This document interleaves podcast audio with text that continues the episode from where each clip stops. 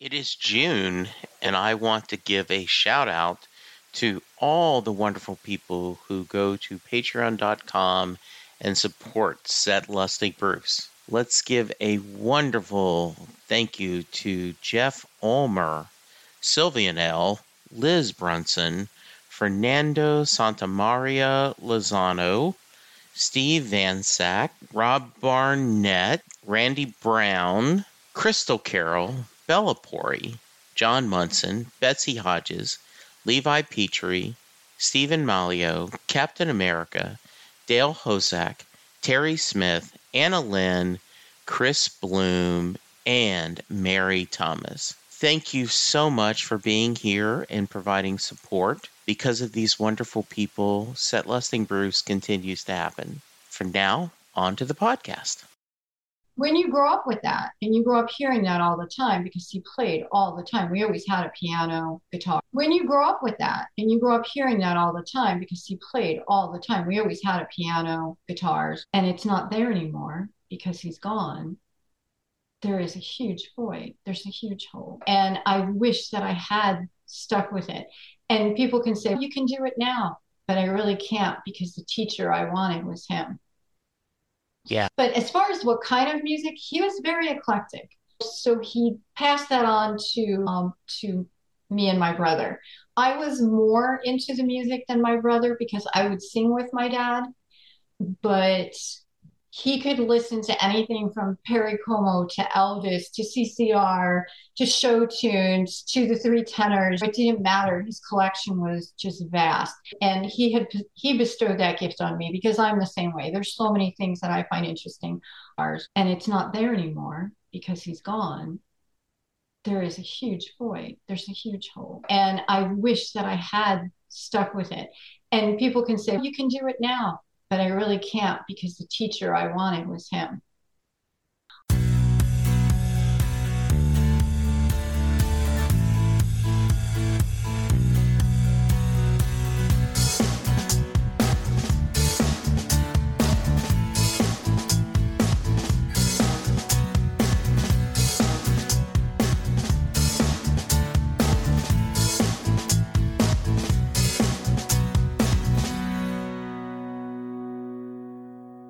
Hello, everyone, and welcome to a new episode of Set Lusting Bruce, your podcast all about Bruce Springsteen, his music, and mostly his fans. I am your host, Jesse Jackson. We are getting off the Bruce train, but I'm sure he will come up as he often does. And I'm going to tell you right now, we're going to do some dad talk. My guest, Vicki-Ann Bush, is a writer, a podcaster, and we talked about having each on. And right before I hit record, I says, anything you want to talk about specifically? And she said, I'd like to talk about my dad. And I said, it's June, it's Father's Day month. This is perfect. So, Vicki, welcome to the podcast. And please tell us a little about yourself. First of all, thank you for having me. I'm very excited. This is so different than most of the ones that I do. So I was really excited to do this as you said, I'm a writer. I'm an author of young adult paranormal romance. I've been writing now, I've been published now for about 13, 14 years, traditionally, which is exciting for me. I have a the latest series that I had just finished up in 2022 is very close to my heart and subject matter that is very important to me. And I created a lead character that is transgender. However, the focus is not on the fact that he is transgender, it is on the fact that he has psychic abilities that are extremely strong and grow as he gets older each year and he sees and talks to the dead. So that's basically me in a nutshell right now. I've been so focused on that series and and writing, and we'll see where it goes from here. I lied to you. I told you that my first question would be about what kind of music you listen to. And I will cut this out if you don't want to address this. But I just last night talked to a couple that do a podcast that spends a lot of their time working on bringing up LGBTQ issues. he they've been married for over 35 years and he came out. He is gay. They decided to stay married and their one of their child, I can't remember if it's their oldest or not, is transgender. And their podcast talks a lot about that. And the question I asked them, and like I said, this may be too serious for you, and you just said you were looking forward to talking about different things, but I'm a soon to be 64 year old white guy living in Texas.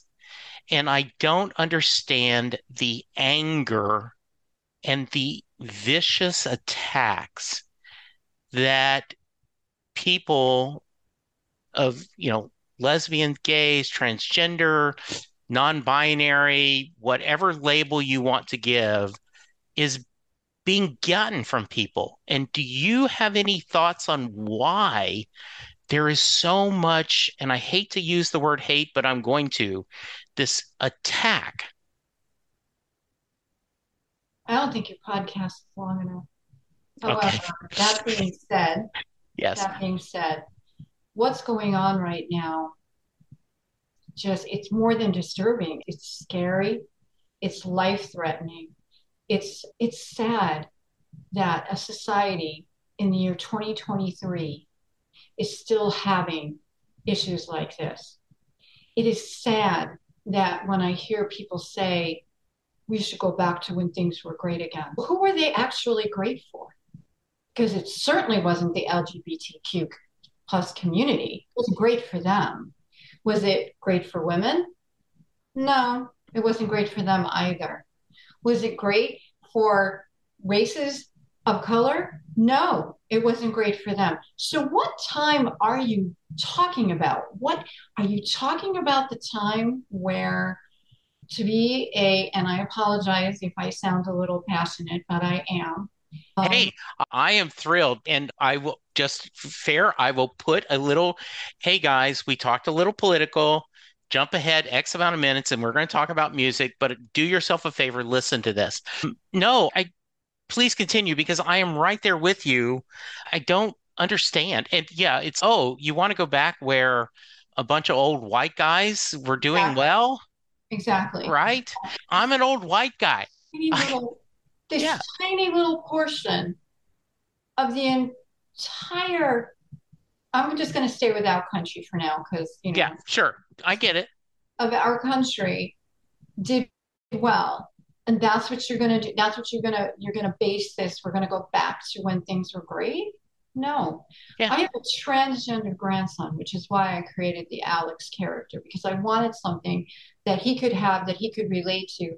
That was not the transgender journey because I really could not write about that, but it was about the paranormal that I do write about because it should be like that.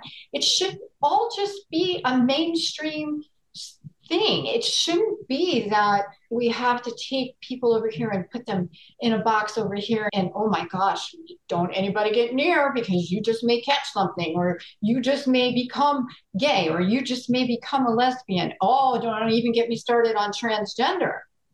My child watched a, a story about people who were gay and all of a sudden now they're gay or my child was out and i had a little girl and she played with all the boys and now she's a boy. Really do you honestly logically think with your brain that i hope could be more evolved by now that this is what happened that this is how things happen?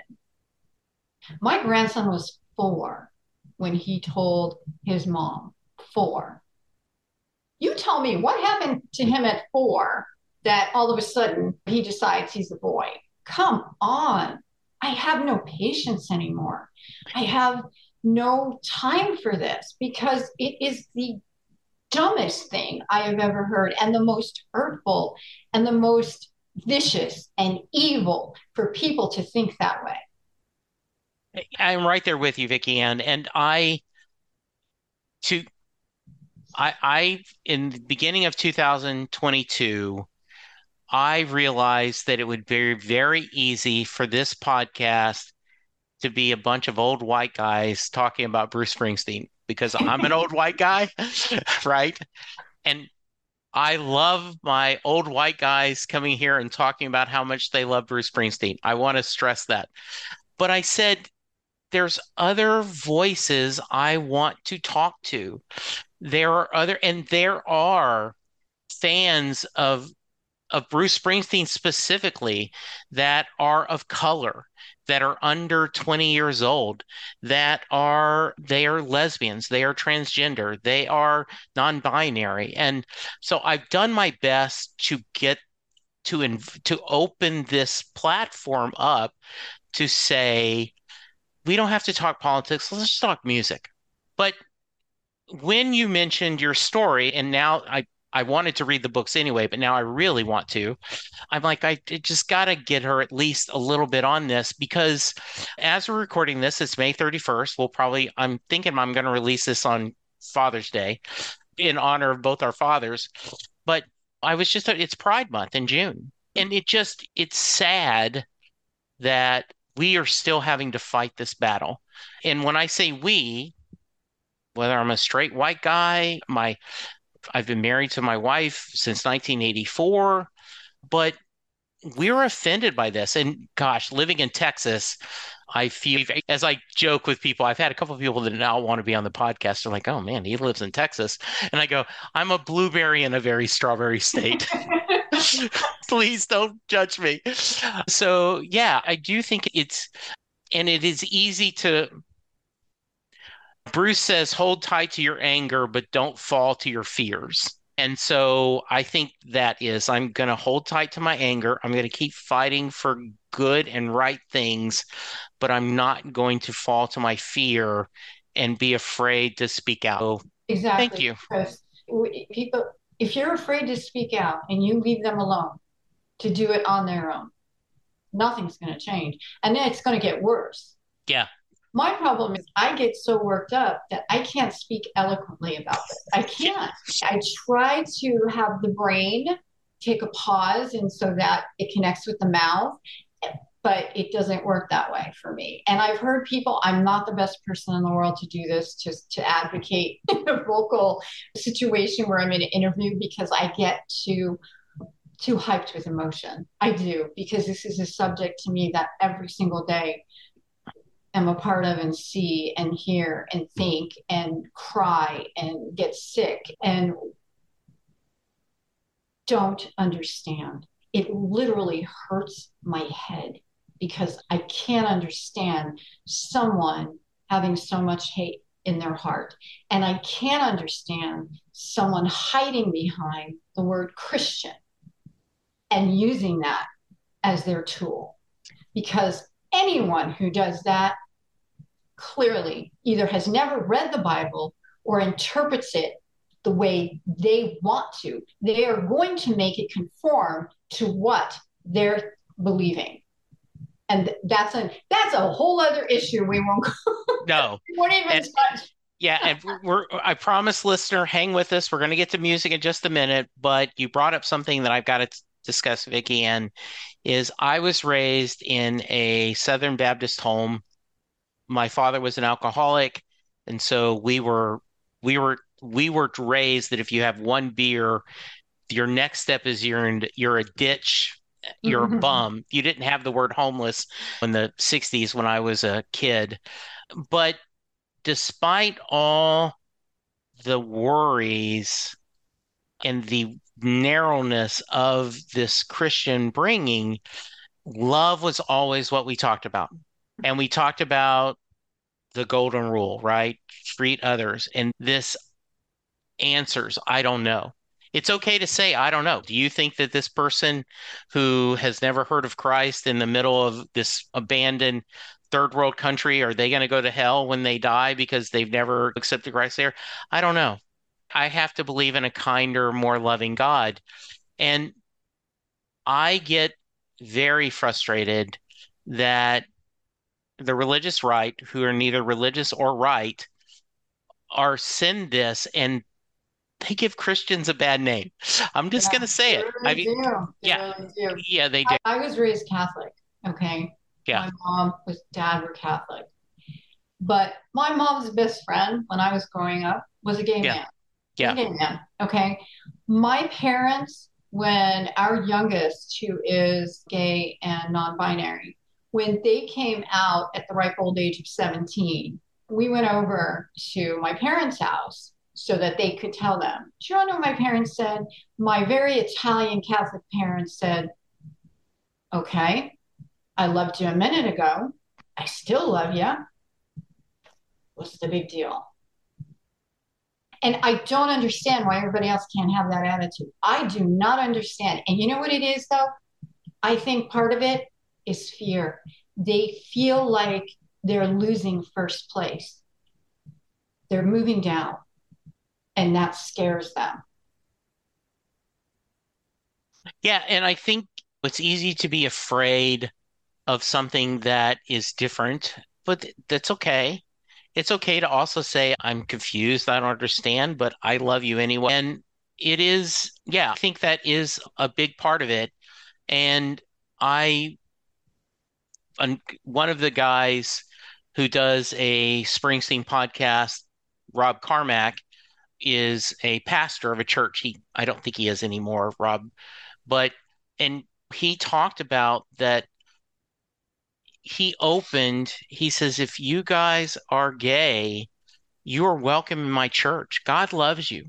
You don't have to feel judged here. You can be, you are safe, this open. And I just think that if we did more of that, I think, and obviously we'd be in a better shape. Mm-hmm. But the reality is that we are, there is a small percentage of clinging to something that is, I grew up on Disney movies.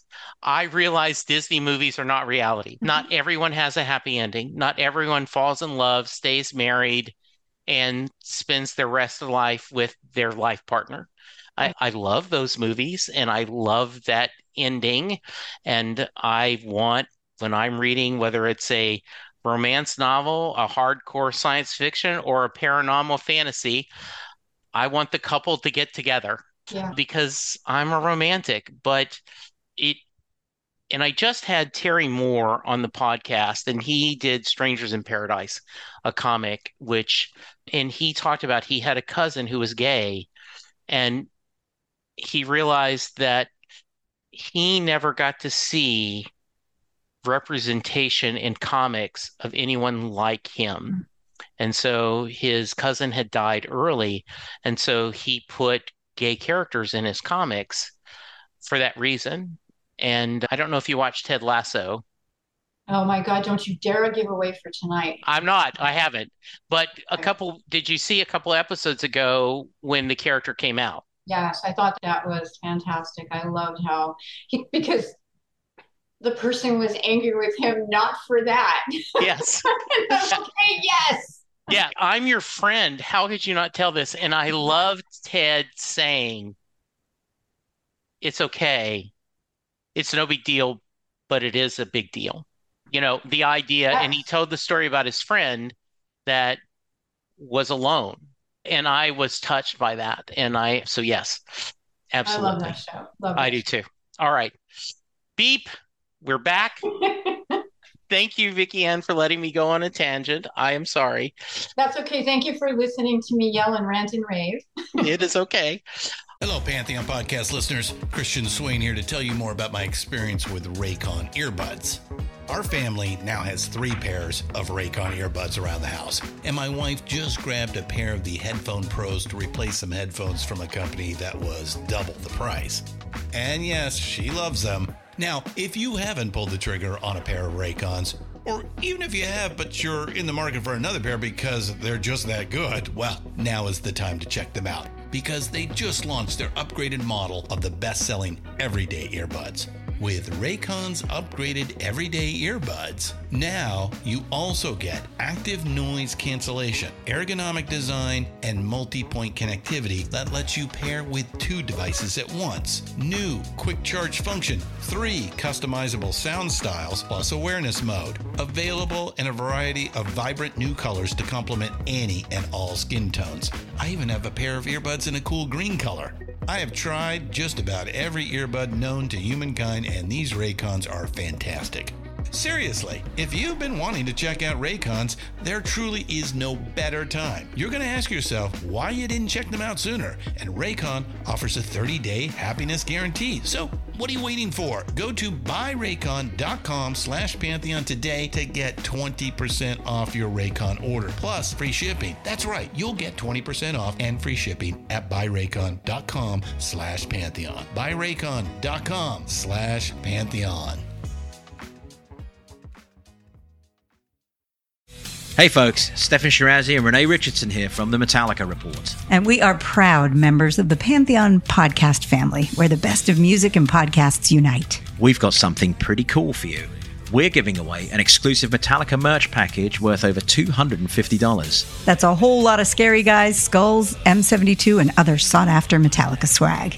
And we've made it easy for you to win. Follow and share the Metallica Report, and you're in the game. Go to pantheonpodcast.com slash Metallica, enter your email, and hit that button to be entered to win. And just like that, you're eligible for our monthly exclusive Metallica merch package. And guess what, rockers? You can enter every month. So just do it. And while we love our global brothers and sisters, the lawyers won't let us ship outside the U.S. I always like to start at the beginning. So talk about where did you grow up? We obviously know you're a grow up Catholic now. and what kind of music were your family listening to? I grew up in Floral Park, New York, Queens a little bit, and then we moved to Floral Park when I was about nine. My dad was a musician. He played by ear, like he could read music, but he played mostly by ear. He was one of those people that you could hand him an instrument that he'd never played before. He'd tool around with it for a little bit, and the next thing you know, he's playing a song. I love and hate those people equally. Yes, me too. I wanted to play so badly. Poor man tried with me. He got me my first guitar when I was 11, and then he tried teaching me the piano because I wanted to play. I didn't have the patience. See, I wanted instantaneous gratification, and that's not going to happen my father played the guitar and he I'd play with it, but I never had the patience. My fingers hurt too much. And I, that is my regret. I turned 64 on June 3rd, and I've never learned how to play an instrument. And I know it's not too late, people. I go, I, I wish I'd had. I wish I had. People often ask, you'll see that on social media, what would you tell your 10 year old self? I'd say, learn an instrument, listen to more Bruce Springsteen. yeah. Because when you grow up with that and you grow up hearing that all the time because he played all the time, we always had a piano, guitars, and it's not there anymore because he's gone. There is a huge void. There's a huge hole. And I wish that I had stuck with it. And people can say, you can do it now, but I really can't because the teacher I wanted was him. Yeah. But as far as what kind of music, he was very eclectic. So he passed that on to um, to me and my brother. I was more into the music than my brother because I would sing with my dad, but he could listen to anything from Perry Como to Elvis to CCR to show tunes to the three tenors. It didn't matter. His collection was just vast. And he had he bestowed that gift on me because I'm the same way. There's so many things that I find interesting. I do like Bruce Springsteen.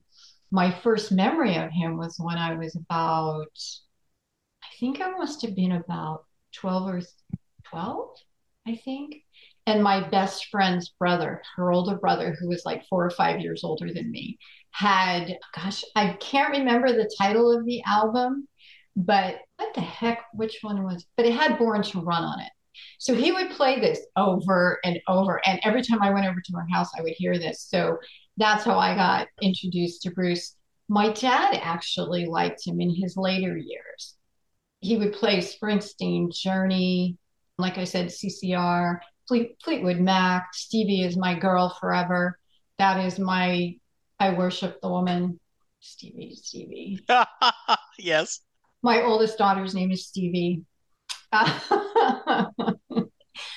so this is what I grew up with.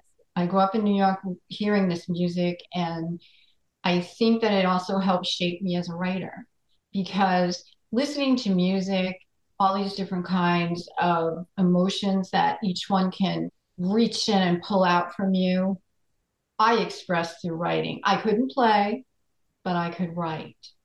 So I think it went hand in hand. So, was you haven't mentioned your mom? Was she a music fan? Was she an influence? Or was your dad just so v- larger than life as a musician? My mom loved music. She loved to dance. Okay. So dad would play and she would dance. And I grew up with her, come on, you know, and the fingers were snapping and, and she would just enjoy dancing and just having a good time with it. She loved listening to him play. When they got older, she really enjoyed just sitting and, and just watching him and listening to him play the piano. Towards the end, my dad had really bad arthritis, and so it robbed him of playing the guitar and then eventually the piano. And he had gotten a keyboard because the action on it it's a lot easier than the piano, you know, and it's not hmm. big. And he would still play that occasionally, and she would still listen and sit there and just relax. So, have you ever watched on Netflix the Springsteen on Broadway show? No, I'm familiar with it, but I haven't seen it. We're always busy, but he talks about his mother and he talks about how much his mother loved to dance. Oh, really? Yes, and how she and when they were recording this, and she's still alive, but she had Alzheimer.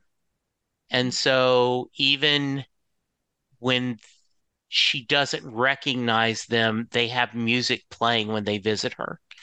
And I will not spoil it, but there is a there is a scene toward the end when he is talking about some of the topics we talked about earlier, and he connects his mother and dancing to it, and it, is a very wonderful moment. So I recommend that.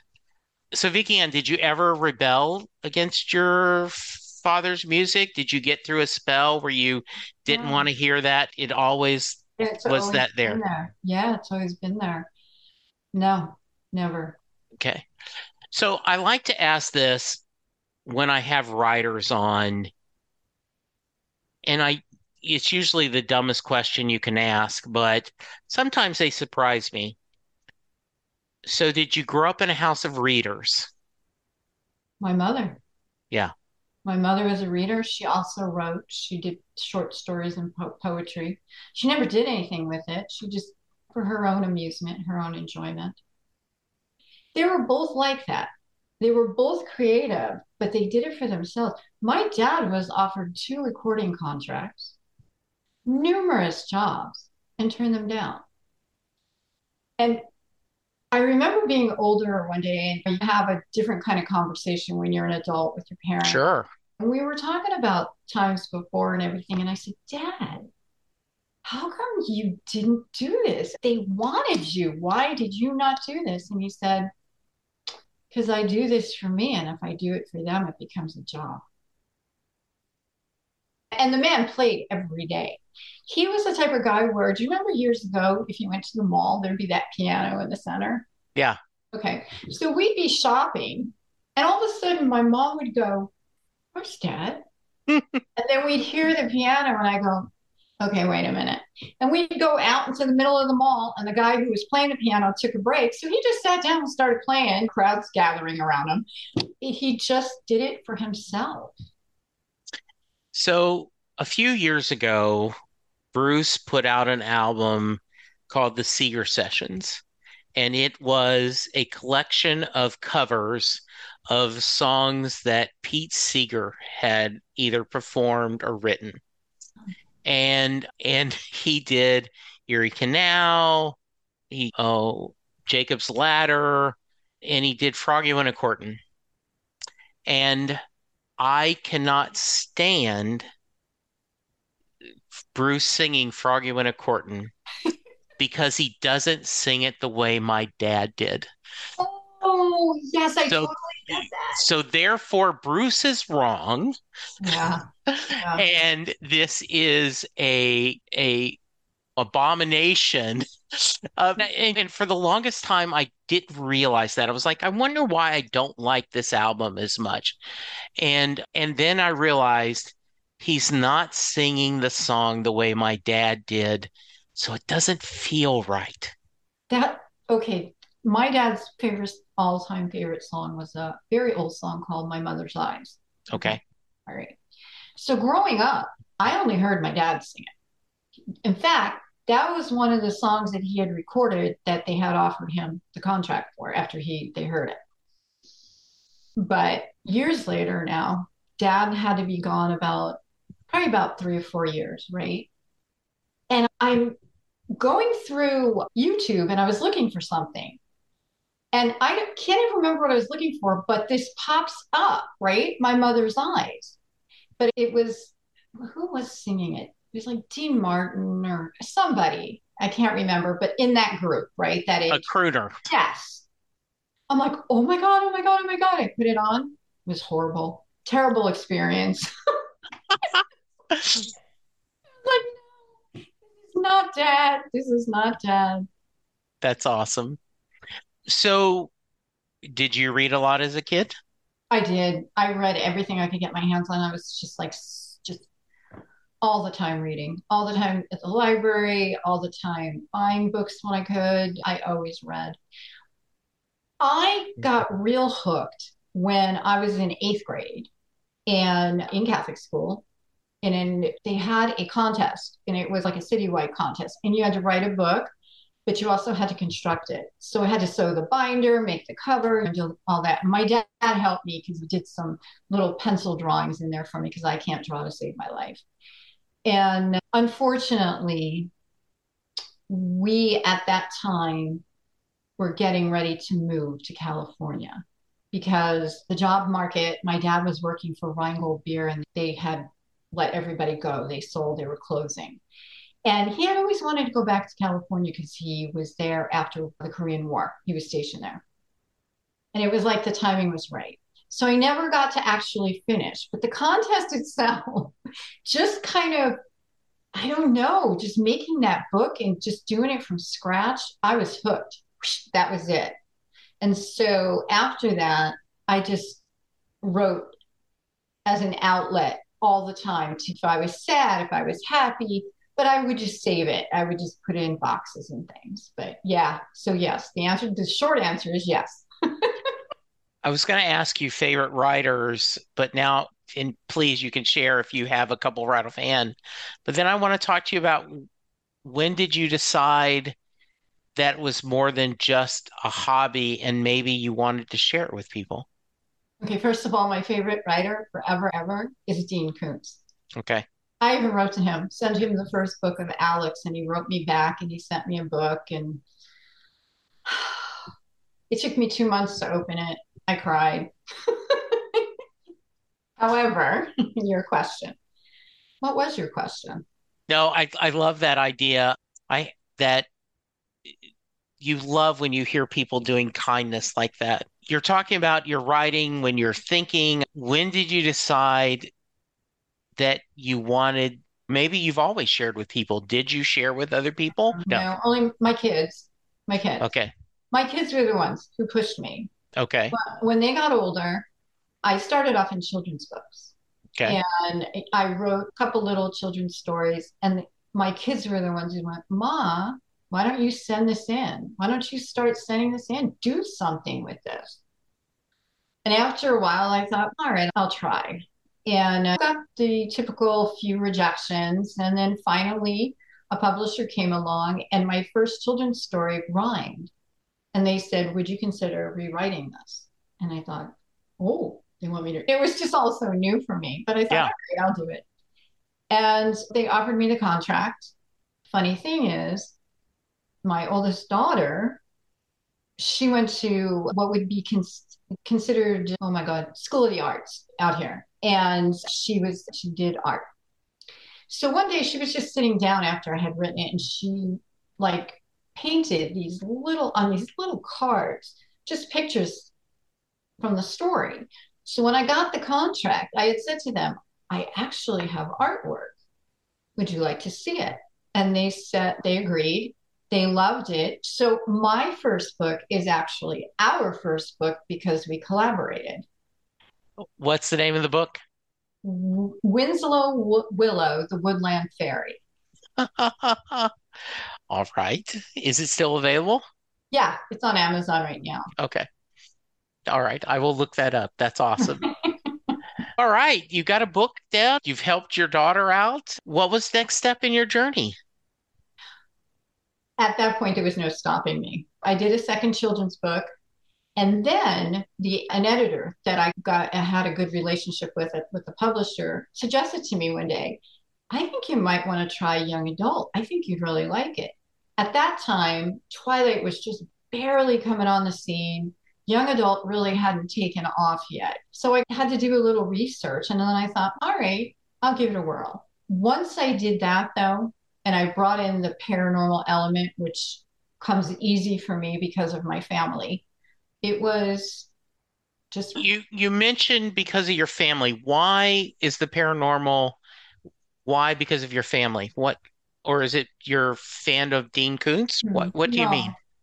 I say we're sensitive. I don't really put a label to it. Okay. Okay. But it runs in my mom's side of the family. So like my great grandma, my grandma, my mom, me, my kids. Okay. We've always been able to see and hear things and then sometimes know things someone said to me, Oh, that's you're a psychic. And I said, I'm not going to call myself a psychic because I can't call on it. It just happens. But there are times where we may be in a house and then all of a sudden I see someone in front of me and then that someone's not there. Or my youngest would hear conversations so crisp and clear.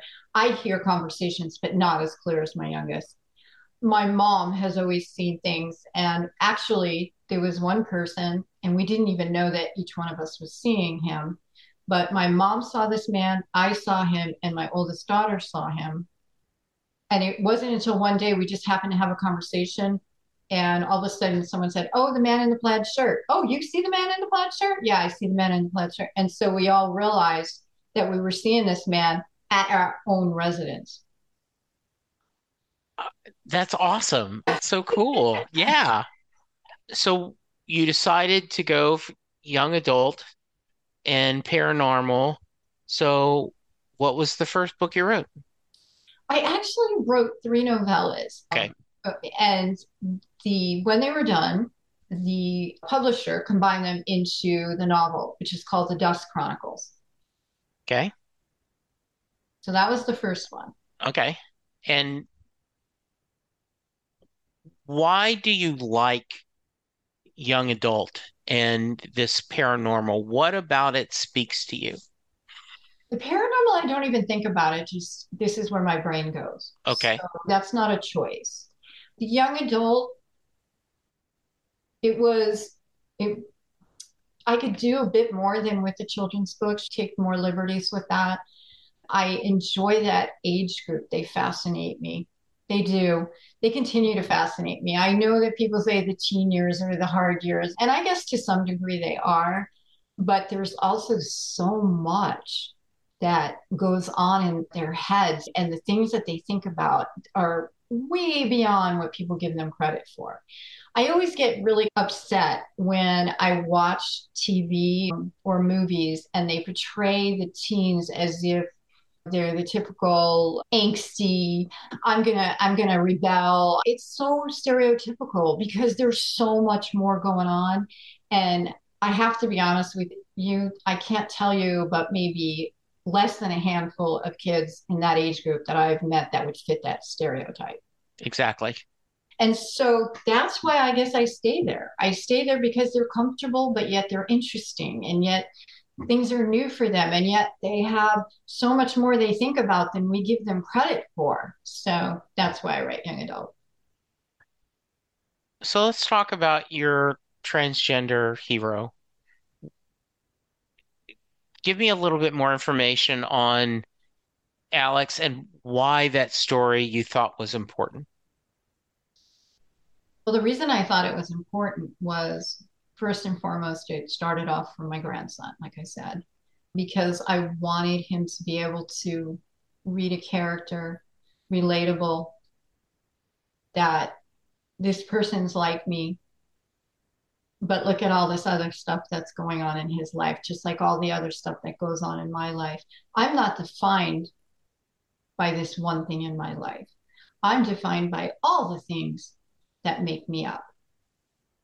And once it started to go from book to book, I started realizing that it wasn't just my grandson, it was endless. The people that I wanted to give this to, the kids. Alex is 17. He just turns 17 in the first book. He comes from a very loving, close Italian, loud New York family. Wow, where did that come from? he is half Irish on his dad's side, but his mom and dad are divorced. And he's very close to his great grandmother, who is a very powerful, it's Italian witchcraft. So she's very powerful Italian witch. And Alex is very powerful too. He is equally as powerful as her, and his gifts are growing. Each book gives a new component to who Alex is.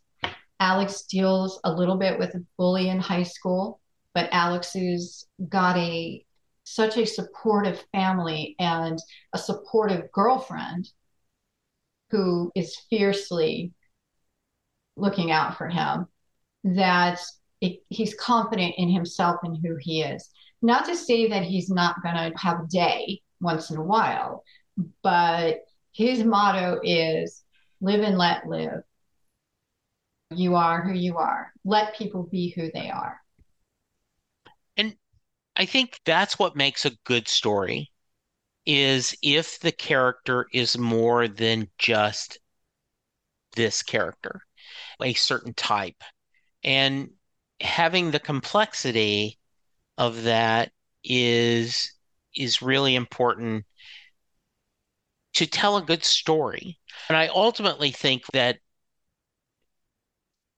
I hope this podcast I do because I believe the quick thing is every Bruce Springsteen fan has a story, and it's my job to get all of them on tape. and now it's expanded to I think all people have a story about their love of music, and I want to get as many of them I can on tape as possible. Right. And so I want some diversity, but the most thing I want to do is I want to have my guests be able to share their story. And I think that will make an entertaining hour of listening. And I think my guests will enjoy learning this character. And I don't necessarily have an agenda. I don't have, I just want to tell a good story. And I think the great storytellers, that's their goal do you, and I once again that's a dumb question to ask you, but please bear with me, right? I agree. I agree. It's absolutely my goal. Yeah. When you finish that story and someone reads it and says, That was amazing. That was fantastic. This is so good. You got your message across. Yes. You got it. And the beauty, right? One of the reasons why we love, at least I think we love series, is because you get to spend more time with these characters you love. You get to experience and you get to know them. How many books are in this series so far? There's 4 mm-hmm. I do have, I'd like to take one moment to explain. Please. Okay. So Alex was with my previous publisher. What had happened was during 2022 they had sold and contracts were coming up and I just didn't get the feeling. Does that make sense? And I took a risk. I did because usually you can't it's difficult to get another publisher to take what's already been out there. Yeah. I had signed with a new publisher for two new books that are coming out in 2024. And I thought, all right, I'm going to do this. I'm going to take my rights back. I'm going to take this risk because I feel it's the right thing to do. That's another thing that I learned from my family is trust that little voice. So I did. So the Alex books came down. They're up in audio. I did see that. first yes. three, not the yeah. fourth one, because right. I, I took the contract back before the fourth one came out in audio. But I am very excited to say that my new publisher, I just signed a contract with them. So the first book will be coming out towards the end of this year. And then in 2025, second and third will come out. And then in 2026, the fourth one. And there's going to be like a second edition. There'll be some, a little bit of new stuff in there, new covers.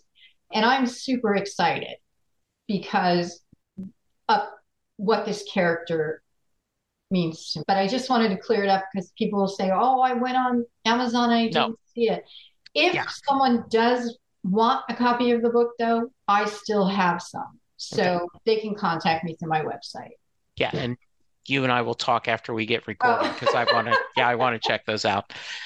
The, do you talk about I guess what's next for you? You've said you've got a new publisher. You're going to work on it. Is are you working on a new series? I'm still working on Alex in another way. Okay. So everybody kept pushing me about how wonderful it would be to see Alex in a movie or TV or whatever. And I finally decided, okay, maybe I should just try because it's so different writing a screenplay but I went ahead and I wrote a short screenplay. I worked with someone who wrote for TV back in 70s and 80s. And he was like my mentor just to guide me with the format because okay. you know, gotta you gotta do this as opposed to as telling a novel you right. can get in here. So I went ahead and did it and I entered it into a few contests, a few festivals. And I won LA International, eight and a half film awards, silver, I believe, was I think Arizona. I can't remember, but there was several. Okay. So I got some laurels. Okay. So a small production company picked it up. They filmed it in November and it just got back from edits. So I've been involved with this in a sense because now it's going to be shopped around. But the short story is actually a prequel. It's more what if this is how Alex and Margaret came together? And it's, it's a little bit more of a drama. There is a little bit of supernatural in it because of this little ghost boy that's actually throughout the series. I put him in the short, but so that's what my focus has been on. However, I did finish a new book, not Alex, still witches, still Long Island, but totally different story. And do, you like to set in modern times, quote unquote modern times? Yes. When you write? Okay. Yes, I do.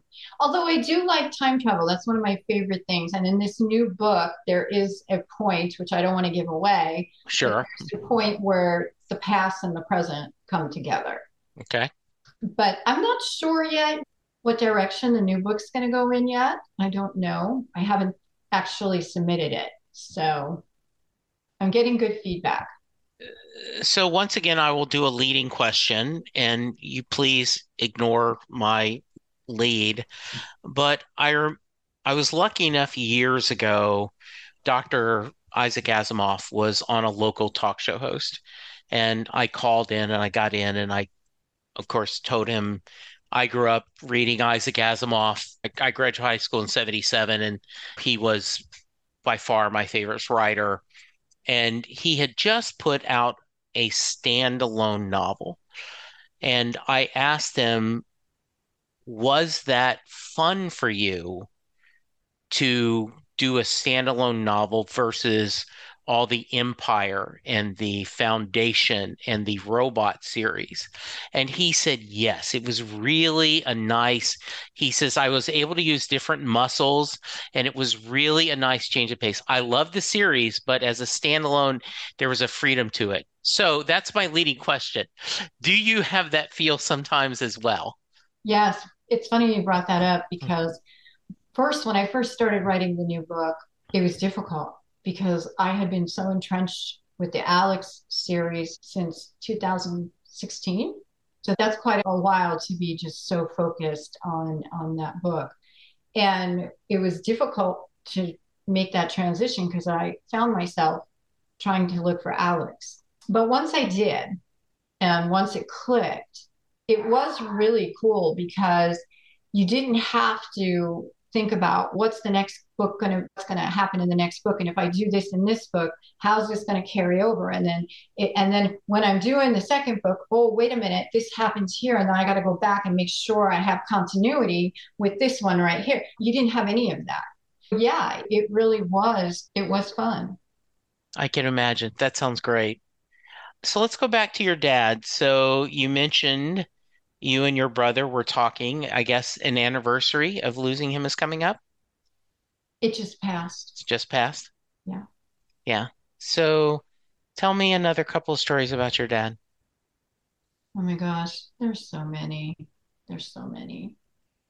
My dad was the one person. My mom was like this too. I'm the girl, so with my dad type of thing. I was always very much daddy's girl. But he was the person that anytime I walked into the room, I felt like a superstar. The way he looked, you know what I mean? Sure. Uh, he was so excited about the books. He did get to read the Dust Chronicles. Room 629 had just was in production, so he didn't get to read that. But he was a cheerleader. Mom, she was a cheerleader, but quieter. Dad, he was a cheerleader and very vocal. But he, there were times, I remember one time we were in New York, my brother and I were young, and there was a huge snowstorm, huge. And you couldn't drive to any stores or anything like that. And my mom needed some stuff, my, we needed some things in the house. So he gets this sled and he gets it and makes it so that it's over his shoulder like ropes so he could pull it. And we begged him, we wanted to go. So he bundled us up. Now, the store in the car by car was probably five minutes away, maybe a 20 minute walk. I don't know. Yeah. Two and a half, three hours later, we finally get to the store. The poor man pulled us the whole way. We get there, we do the shopping. We're on our way back. He's got us on the sled, he's got the groceries on the sled, and he takes one step. And it was one of those where it was that deep, and he just fell down up to his waist. he never got mad. He never got frustrated. He would laugh it off. But as far as musically, one of my fondest memories with him is I so crazy about this. He would get numerous CDs. I can't even I can't even tell you how many he had, right? And he would get them and he would get a binder and he would put, put it in protective thing and he would catalog all of them. And then he would put them on the shelf. And what was on the shelf matched what was in the book. So he knew he could just go right there, right on that shelf, in that row, in that number, and that was the one he needed. I love that. I was just, I was like, Dad, how are you? You just had, I don't know, if you have the patience to do this. What's a song? Are there songs that make you think of him and your mom Yes, separately or maybe together? both. My mother's eyes, which I have on my back, I have the first six notes on my back for him. But Fools Rush In, gosh, there's so many. Oh, CCR, Rain. Who'll stop the rain? Thank you. He loved that song. He loved that song. There's so many. I couldn't, I'd have to seriously write them down. My mom's favorite song was by Stevie Wonder for Once in My Life. And here's a little story really quick. Mother's Day. I'm it's very difficult Mother's Day. My my kids are in different states now and it just doesn't have the same feeling for me anymore. Sure. And I was feeling usually trying to ignore it. And the eve of Mother's Day, my brother texts me and he's, Hey, I got an idea. How about in the morning? You come over, you and Ronnie, and we're going to make coffee. And Angie, my sister in law, is going to make homemade New York crumb cake. And we'll just sit around and we'll have coffee and come in your pajamas. Okay. So I get up in the morning. I'm going to go in my pajamas to my brother's.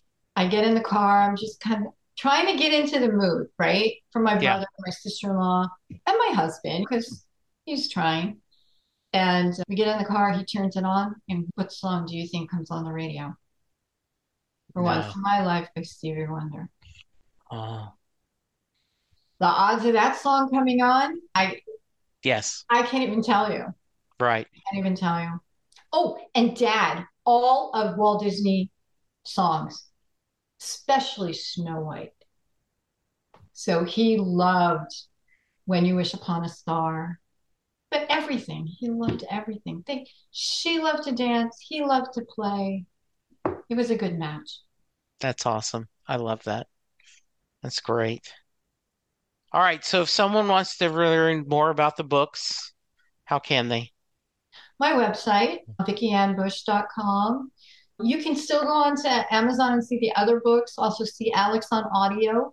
Barnes and Noble, most of Alex is down because they don't have the audio on there, but they have some of the other books. And I'm on Facebook and Instagram, TikTok. I had to ditch Twitter. it was getting too much. The only reason I'm still on it is I have a podcast to promote. I do know the feeling.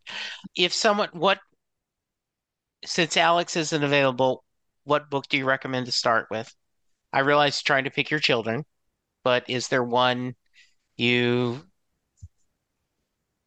recommend? There's a couple books that just came down because they're going to the new, the new publisher too. But what's up now? The Dust Chronicles. okay, The Dust Chronicles.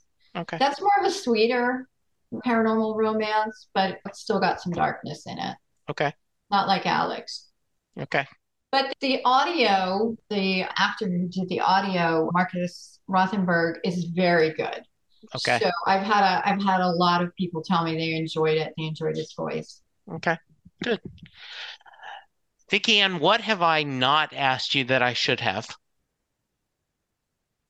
I don't remember. So Well, I just didn't want to know. I always I tell this story and I hope that this guest doesn't listen anymore, but I was doing this fairly early in my career and we had an interview with a guest join me and it was a perfectly fine conversation.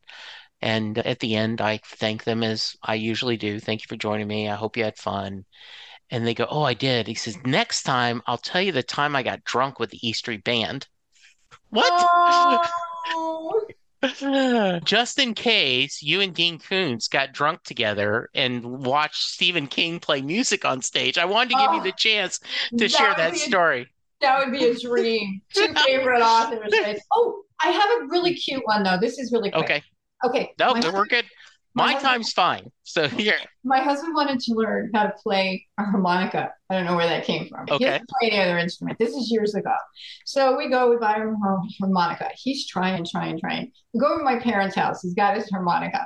My dad goes, Oh, can I see that? And he's sure. My dad picks it up. He goes, "Boop, boop, boop, boop." Next thing he's belting out, I think it was an Elvis song. I- Yeah. my husband gets it. I'm done. I'm not. We hate and love those people at the same time. I know. It makes me so Right? crazy. I look at these people who like one of my favorites guitarists was always Eddie Van Halen, always.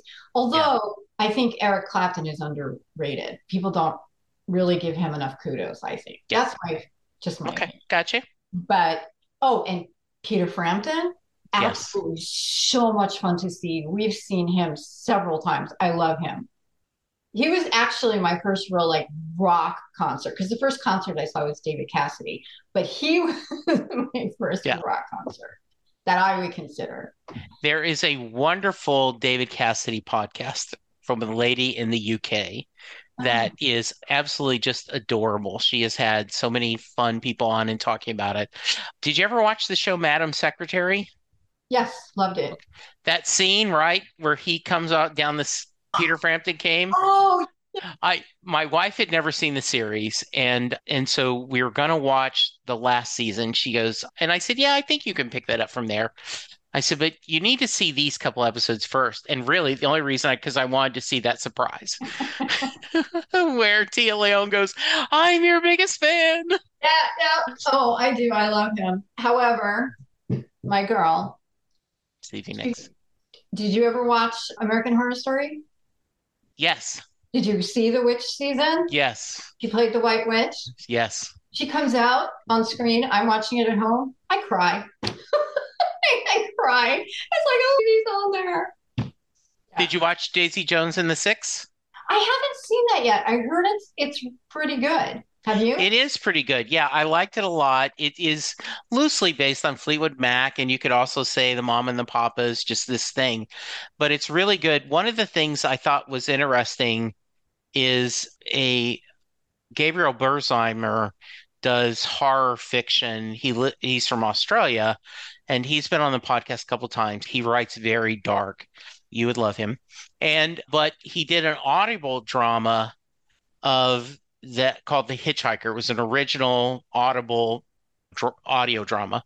And I was talking to him and he said there's a Springsteen tie-in to the story. So why don't you listen to it and then I'll join you on the podcast to talk about it. And so we did. So I signed up for a free Audible just so I could listen to that. And you got two credits. So I listened to Daisy Jones and the Six after watching the Amazon. And both of them are good. The obviously a book is different than a movie.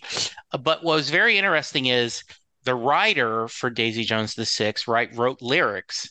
But when they recorded it for TV, the first thing the author said is, You don't have to use my lyrics. I was writing a prose novel. Mm-hmm. You guys are actually going to write music that this band is going to perform. It's okay. Change the lyrics. Just make the songs good. So, yeah, I think you'd like it. I think you'd like it a lot. This has been so much fun. We have gone the gambit. I know. Of... I love it though. Love Thank it. you. I'm so glad you're here. And please, open invite. Next when you're when you're when the new publisher is ready to kick off, let's have you come back. We'll talk more about our dads. We'll promote the books and it will be a lot of fun. Okay. Thank you. Thank you so much. All right, but before I let you go, I if you are a fan of Vicki-Ann's and you love her books and you're listening to this podcast, thank you. But I end every podcast with what I call the Mary question. Jay Armstrong, who is retired now, but when he was teaching, he was an honors English teacher in the Philadelphia area, and he would print off the lyrics to the song Thunder Road and he would give it to his class and they would break it down as if it was a poem compare it to Robert Frost, other poets, talk about the imagery Bruce uses, and then at the end of the two days, he would ask the question Does Mary get in the car? Vicki-Ann, that's your question. Does Mary get in the car at the end of Thunder Road? Yes. Yes. Do you want to know why she gets in the car? Yeah, I absolutely do. because if you listen to the words, everybody before him was just not interested in Mary. He's interested in Mary, and he's being very straight with her. He's being very open and very honest about it all. And I think that Mary has hope and she gets in the car because of that hope and because of the what if this is the right time the right one this time what if this is going to be the one that is going to be there because he sure does sound like he wants to be doesn't he yeah i agree yeah. I, I love that answer that is a great answer thank you so much this was so much fun. Thank yeah, you. You've helped me because my wife and son can't see Ted Lasso tonight. So you talking to me kept me from cheating on them. I'm watching it tonight. Yay for you. Listeners, please go to Vicki-Ann Bush's website. Go check out her books. Please. This I am going to release this on Father's Day. So if you're listening to this, it is Sunday. It is Father's Day and pick up your phone and call your dad if you can. Yeah. We can't. And I and ask him who his favorite musicians were and tell him a story and he'll appreciate it. Mm. And uh, so thank you, Vicki-Ann. Thank you, listeners. Thank you, Justin. Be kind, be safe, and we'll talk to you soon. Goodbye. Bye. There we go. Another episode I'm about to go through a couple of things where you can reach me and give me feedback. Um, so if you want to skip this, I understand. But I do hope you check it out every once in a while. I'm available on Twitter at Jesse Jackson DFW. The show is available at Set Bruce. You can send me an email, setlistingbruce at gmail.com. You can send me a voicemail at 469 249 2442. I am currently doing a few other podcasts. Perfectly Good Podcast, John Hiatt from A to Z, where Sylvan Groth and I discuss every John Hiatt song in alphabetical order. My Babylon 5 podcast is Last Best Hope for Conversation, where Lou, Karen, and I discuss every episode of Babylon 5 in chronological order. I still am doing Next Stop Everywhere, the Doctor Who podcast with my brother in time, Charles Skaggs. And then finally, How Many Podcasts, the only podcast on the internet that counts, where my buddies and I discuss pop culture. You can go to our Patreon page and support the podcast for as little as a dollar a month. You can go to our Facebook page, like, and please, please go to iTunes or wherever you get your podcast and leave a five star rating and review for all of the podcasts that I'm doing. It's okay if you don't listen to them, but if you subscribe and rate, it really will make my day better. Thank you, and I will talk to you soon.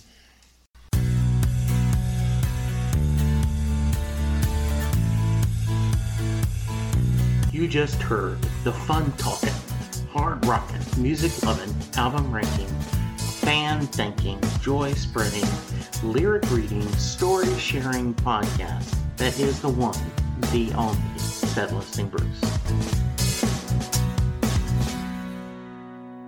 The theme for Set Listing Bruce was written by David Rosen, used by permission. It's NFL draft season, and that means it's time to start thinking about fantasy football. FantasyPoints.com features industry leading experts and prognosticators using proprietary hand charted data to help you score more fantasy points. FantasyPoints.com is the place to go for whatever kind of fantasy football you play. Whether you play fantasy football, daily fantasy sports, or do a little bit of everything, Fantasy Points has the meticulously researched content to guide you to victory. And why wait for the fall? Fantasy Points also covers the new spring football league, the UFL. Join the guru, John Hansen, Scott Barrett, Joe Dolan, and other massive names in the fantasy football universe with an exclusive offer. Use code Pantheon for 15% off any fantasy points package, including the all in package, with access to every article, tool, and data nugget that Fantasy Points has to offer. That's fantasypoints.com and code Pantheon for 15% off at Fantasy Points. Fantasypoints.com, code Pantheon. Score more fantasy points.